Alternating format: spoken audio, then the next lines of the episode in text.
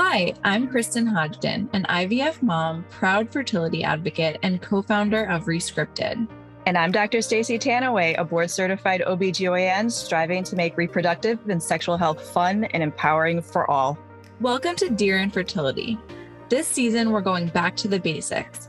From menstrual cycle red flags to what you need to know before you start trying, we're giving you the tools you need to take control of your overall health and fertility. Does birth control cause infertility? Do painful periods mean that I have endometriosis? We're here to answer all of your real life questions and provide you with patient centric advice and support so that you can be your own best health advocate.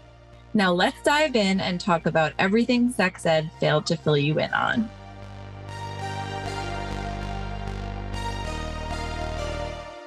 Hi, and welcome back to Dear Infertility. I'm your host, Kristyn, and I'm here with Dr. Staci Tanouye. Hi, Dr. Tanouye. Hi, Kristyn. Well, welcome back, everyone. And I'm so excited today to talk about birth control. We received a ton of questions from our community about the different side effects of birth control, the different types of birth control, and does birth control cause infertility. So excited to hop in. Um, dr tanouye let's let's jump in by talking about just a broad overview of what are the different types of, of birth control out there. Yes if we want to be specific and talk about hormonal birth control specifically in hormonal birth control, we have either combined hormonal birth control or progestin only birth control. Combined hormonal birth control has both estrogen and progestins in it, so the two hormones in it. And that can come in either um, a pill form, a patch form, or a vaginal ring form. And then we have our progestin only methods, and that has just progestin in it and not estrogen at all. And progestin forms of contraception can either be, again, pill form, or it can be things like the shot or IUDs or intrauterine devices, or the implants in the arm. And then besides hormonal birth control, obviously we have all the non-hormonal methods. Yeah, I forgot to ask about that, but can you go into that because I don't think I even realized that that was a popular thing. yes, yes, sure. So non-hormonal for people who want to stay away from any sort of endogenous or outside hormones putting into their bodies. Um, the one long acting option you have is the copper IUD, the copper intrauterine device that has no hormones in it. And that's good for up to 10 years. Wow. Um, and then besides that, we have things like barrier methods. So condoms, external versus internal condoms. We have things like spermicide, diaphragms, cervical caps, and then, or just natural family planning and cycle tracking. These are all forms of non hormonal birth controls. Oh, and I forgot to mention like sterilization, permanent forms of birth control too. Like those are the ultimate, right? But we're not there yet. So, yeah. Well, that's amazing that the copper IUD lasts for 10 years and mm-hmm. works without hormones. It blows my mind. so, what are some of the side effects of, of birth control? As someone with PCOS that has always struggled with hormonal acne, I'm always like, which which kind of birth control should I be on?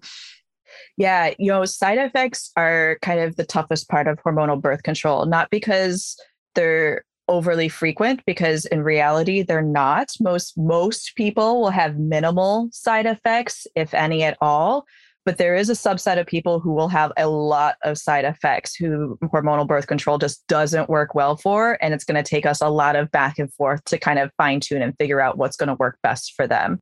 But the most common side effects of hormonal birth control are things like um, nausea, breast tenderness, bloating, mood changes, and irregular bleeding patterns. Now, with these types of symptoms, usually the longer you are on that form of hormonal birth control, the better these symptoms will get. So, these symptoms will usually improve over the first three to four months that you're taking or have something in place for you because these are kind of the the symptoms of your body really just getting used to that outside hormone. Yeah, so they get better over the time and I think that's what a lot of people don't really realize is that that first month I might feel a lot, but if I keep continue with this, it's going to get better and better over time.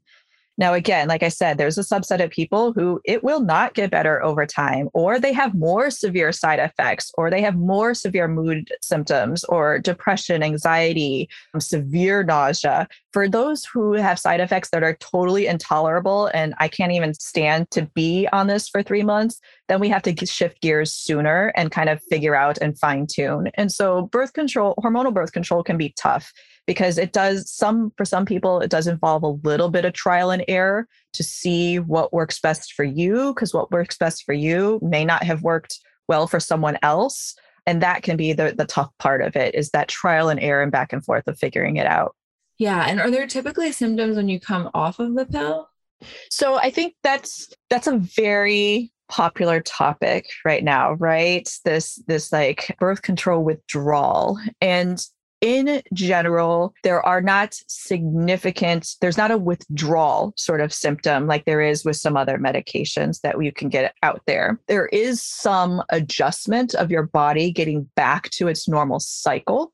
And so it does take some time for your body to get back, but that time period is a lot shorter than people think. Okay. On average, people will get back to their normal cycles within 30 to 32 days of stopping whatever hormonal birth control that they were on. But we also have to remember that if we were on birth control because we were trying to fix something, if when we get off of birth control, that something is still going to be there that needs to be fixed. Yeah. So we might have been controlling symptoms that we wanted to control with birth control, but when we take that birth hormonal birth control away, those symptoms might still be there mm-hmm. because hormonal birth control is all about controlling things. It's it's managing things. And so that's what we have to remember is that underlying things might still be there. So coming off of those hormones, our underlying body of whatever it was going to do is going to go back to what it's going to do. The other thing we have to remember when we come off of hormonal birth control is we're always older when, when we started it, right? Like, so people were like, oh, I was on birth control for 10 years and I came off of it and this, this, and this happened. I'm like, yeah, you got 10 years older. Like our, our, our bodies and our menstrual cycles change significantly over our reproductive years. My menstrual cycle and your menstrual cycle is not going to be the same when you're 20 as it is when you're 30 and when you're 40. Age makes a big impact on our bodies as well. So we always have to keep that in mind too. Absolutely. Yeah, you see a lot about like post birth control syndrome or like birth control is just a band aid for PCOS. But I mean, I'm someone that actually feels a lot better on birth control and mm-hmm. my acne is lessened, my cycles are regular. And for those people, do you kind of recommend it indefinitely? Like if you're not obviously trying to get pregnant? Yes, yes, we we definitely do. I always I make the analogy because I don't like this this movement that's going on of like, oh, it's just a band aid. Mm-hmm. Well, I mean, yes and no, because what are we doing with any medication, right? What are we doing with any other medical condition? I, I like to, I always like to use the example of asthma, right? Someone who has asthma, what is our goal for treating asthma? Is our goal to cure the asthma? Well, no, you can't really cure asthma. It's something is always going to be there underlying. So our goal is to manage the symptoms of asthma, to manage and control them so you can feel healthy and optimize yourself. So what do we do for that? We control our environment. We decrease allergens in our environment. We optimize that. We optimize what kind of exercise we can do. And we might optimize what kind of medications help control our asthma symptoms. But if I took all of that away, am I still going to have asthma? Yeah, because we're not going to cure asthma. P- something like PCOS and endocrine stuff is similar, right? There's not any definitive cure for PCOS. So we can optimize everything. We can optimize our environment to try to control and manage symptoms that way. We can, tr- can control and manage symptoms with things like hormonal medications or birth control medications. But that's what we're doing is we're trying to manage those symptoms to optimize how we feel and how we function on a day to day basis and for what our goals are. Our goal is not to cure PCOS. We don't know how to cure PCOS. We have lots of ideas of how we can manage that, how we can optimize things, how we can improve ovulation, how we can improve insulin sensitivity, and all that stuff that goes into it. But there is no cure. So when people are saying, oh, you're just putting a band aid over it, well, no, I'm managing your symptoms so you can live your life how you want to. And we're taking into consideration your current and future goals of what you need to live, which is the same thing we do for asthma. I'm not going to say, like, oh, that inhaler is just putting a band aid on your asthma. You just go ahead and not breathe. That's dumb. That's a great point. It kind of reminds me of like the stigma around SSRIs and medication for your mental health. It's like you would take medication for your physical health. Why can't you take medication for your mental health? Right. Um, I also use asthma for that example too. like, it's a good example. yeah. You, you wouldn't just like say, oh no, just keep struggling, breathe, trying to breathe. Like you don't need this medication. It's just a band-aid. like you just go on huffing and puffing and not being able to breathe. No, we want we would treat it so people can live their lives and optimize their lives. Same thing with depression, same thing with anxiety if you need it, same thing with PCOS. Our goal is to manage our symptoms so we can live our lives and get to the goals that we want. Absolutely. So, the million dollar question, which so many people in our community wrote in and asked Does birth control cause infertility? And why is that such a common misconception? No, absolutely not. This has been studied like over and over and over again. Um, fertility rates, fecundity rates, you know, everything has been studied constantly with this. The answer is unequivocally no. Birth control cannot cause infertility. It does not cause infertility. The misconception is out there again because because of some of the stuff that we've kind of touched on already. Number 1, birth control can manage a lot of things, can manage a lot of symptoms, but those symptoms might be caused by something underlying. So birth control is not going to cure that underlying something. That underlying something is still going to likely be there when we come off of birth control. So if that's PCOS, if that's thyroid disorder, if whatever that something was was us not ovulating, when we take away that birth control, that underlying condition is likely still going to be there. And so it would have been the same before birth control as it is after birth control. The other thing, like we also mentioned, is we get older. And mm-hmm. what's the biggest predictor of fertility that we have is yeah. age. Age is our biggest fertility predictor. Anytime we're getting older, which is every second of the day, our fertility is declining. So the longer you are on birth control, the older you are getting naturally. And that your fertility will naturally decline with your age. Yes, absolutely. That's a very important point. So for for those who might be considering different birth control options, what are the benefits to like an IUD versus a birth control pill? Yeah, and everyone's totally different with you know that's why we have to personalize a lot of these things and not just kind of throw the same thing at everyone so, a lot of what I do in clinic is talk to people about what their goals are, what they want, what's most important to them, what are they scared of, all of those sorts of things to try to figure out what is the best option for them. The benefits of something like an IUD or an implant in the arm is those things are what we call a LARC or L A R C, long acting reversible contraception. That means that these things are things that we put inside our bodies and we leave it. So what are those old commercials? The set it and forget it. Like that, that's what it is. You set it and you forget it and it's good for years. And you don't have to think about it. You don't have to do anything. You don't have to take anything. You don't have to remember anything. It's the set it and forget it. It's good for years. And because there's no user error day to day, it's going to be the most effective and reliable for us.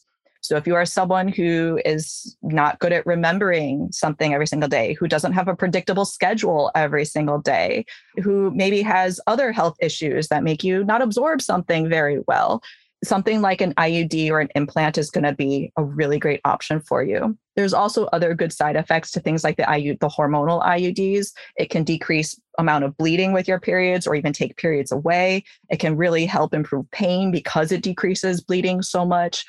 And that can sometimes be a more significant improvement than some other things. For pills, any kind of pill, whether it's progestin only or a combination, pills are easy to start and they're easy to stop. Yeah. So for people who just want to like kind of try something, but they don't want to commit to something being inserted or implanted, then a pill is a very easy thing to try. And it's also a very easy thing to say, you know what? No, this is not working. Let's stop. Um, so that's kind of the biggest benefit of the pill. But because it's easy to start and easy to stop, it's also easy to forget. which mm-hmm. does decrease the efficacy a little bit more. So there's user error in that too. And again, pill, different pills have different other side effects that can be beneficial. You know, some pills have more what we call anti-androgen effect, anti-testosterone um, sorts of effects that can improve things like skin and acne and that sort of thing. So there's other little subtleties in there. There's other di- pill formulations that might help with periods in different ways, that might help with PMS symptoms in different ways. And all of those, I try to tease out all of those questions and details from people when I'm trying to pick and help talk about which options might be best for them. Awesome. So, this question has been coming up a lot um, in light of the recent Roe v. Wade news. Um, but when will there be more male birth control options on the market? Oh my God! Don't like don't hold your breath. Don't don't hold your breath. Um, it's a really good question there's always ongoing research on this topic. So it's constantly being researched, but to create a kind of testosterone controlling birth control for our sperm producers out there is a little more difficult because testosterone as or any of its derivatives as a form is harder to deliver in a stable form because it has a shorter half life and it's more unstable depending on the form that you're giving it in. So it's harder to create a pill form of those testosterone derivatives. It is not well funded research because of all of the very kind of typical patriarchal society societal issues out there right now like it's easier to create things that help control women's body and our society wants to control women's bodies more right so that's why there's more push for that. It's it, it's easier to control our hormones and society wants to control us. So there's two aspects of that and we we all know where that's gotten us. And so that's another reason why there's just not a whole lot of research or drive or funding for for male birth control. It is being done. Lots of people are doing it. It's just not in the massive amount that's going to make it a push to make it happen quickly. I think we'll eventually get there, but don't hold your breath. Yeah, hoping for progress. Soon. Yeah. So, lastly, what would you rescript about how people understand birth control and how it relates to their reproductive health? Yeah, I think again, you know, the internet and social media is always good and bad for us. And in particular, recently, it has been kind of bad towards things like hormonal birth controls. It, there's a lot of stuff out there that really demonizes hormonal birth control, that really vilifies it.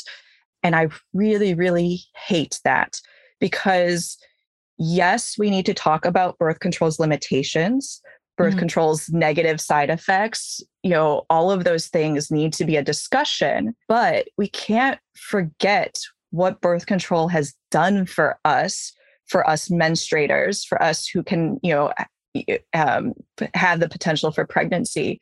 It gives us the freedom that we need to live our lives without pain, sometimes without periods, or sometimes preventing a pregnancy that we're not ready for.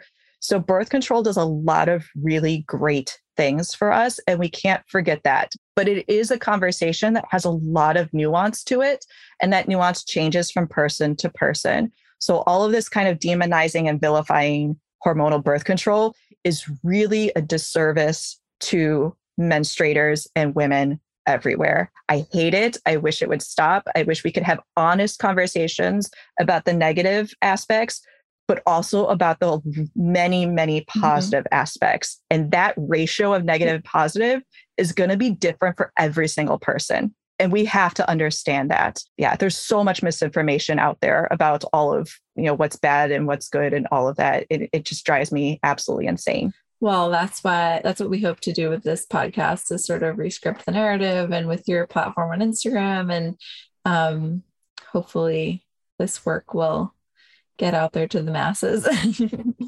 yes. So when you hear like something about birth control, like come to someone like me and ask me my my thoughts because I my goal is to give balanced answers, right? Everyone wants to think like OBGYNs, we just push pills. We push pills, we push birth control pills.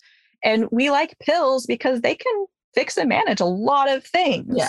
But we're also honest about our, their limitations and what they can and can't do. And if we are good doctors, we're going to be providing both sides of that thing to help each person figure out what the right answer for them is. And that's what's most important. Absolutely. Well, this was awesome. As always, thank you, Dr. Tanouye. Um, and we'll chat next episode. Thank you. I love birth control.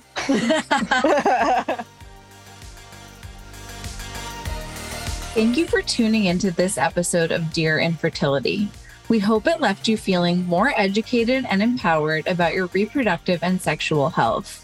Whatever you're currently struggling with, Rescripted is here to hold your hand every step of the way. If you liked today's episode and want to stay up to date on our podcast, don't forget to click subscribe. And to join Rescripted's free fertility support community, head to rescripted.com.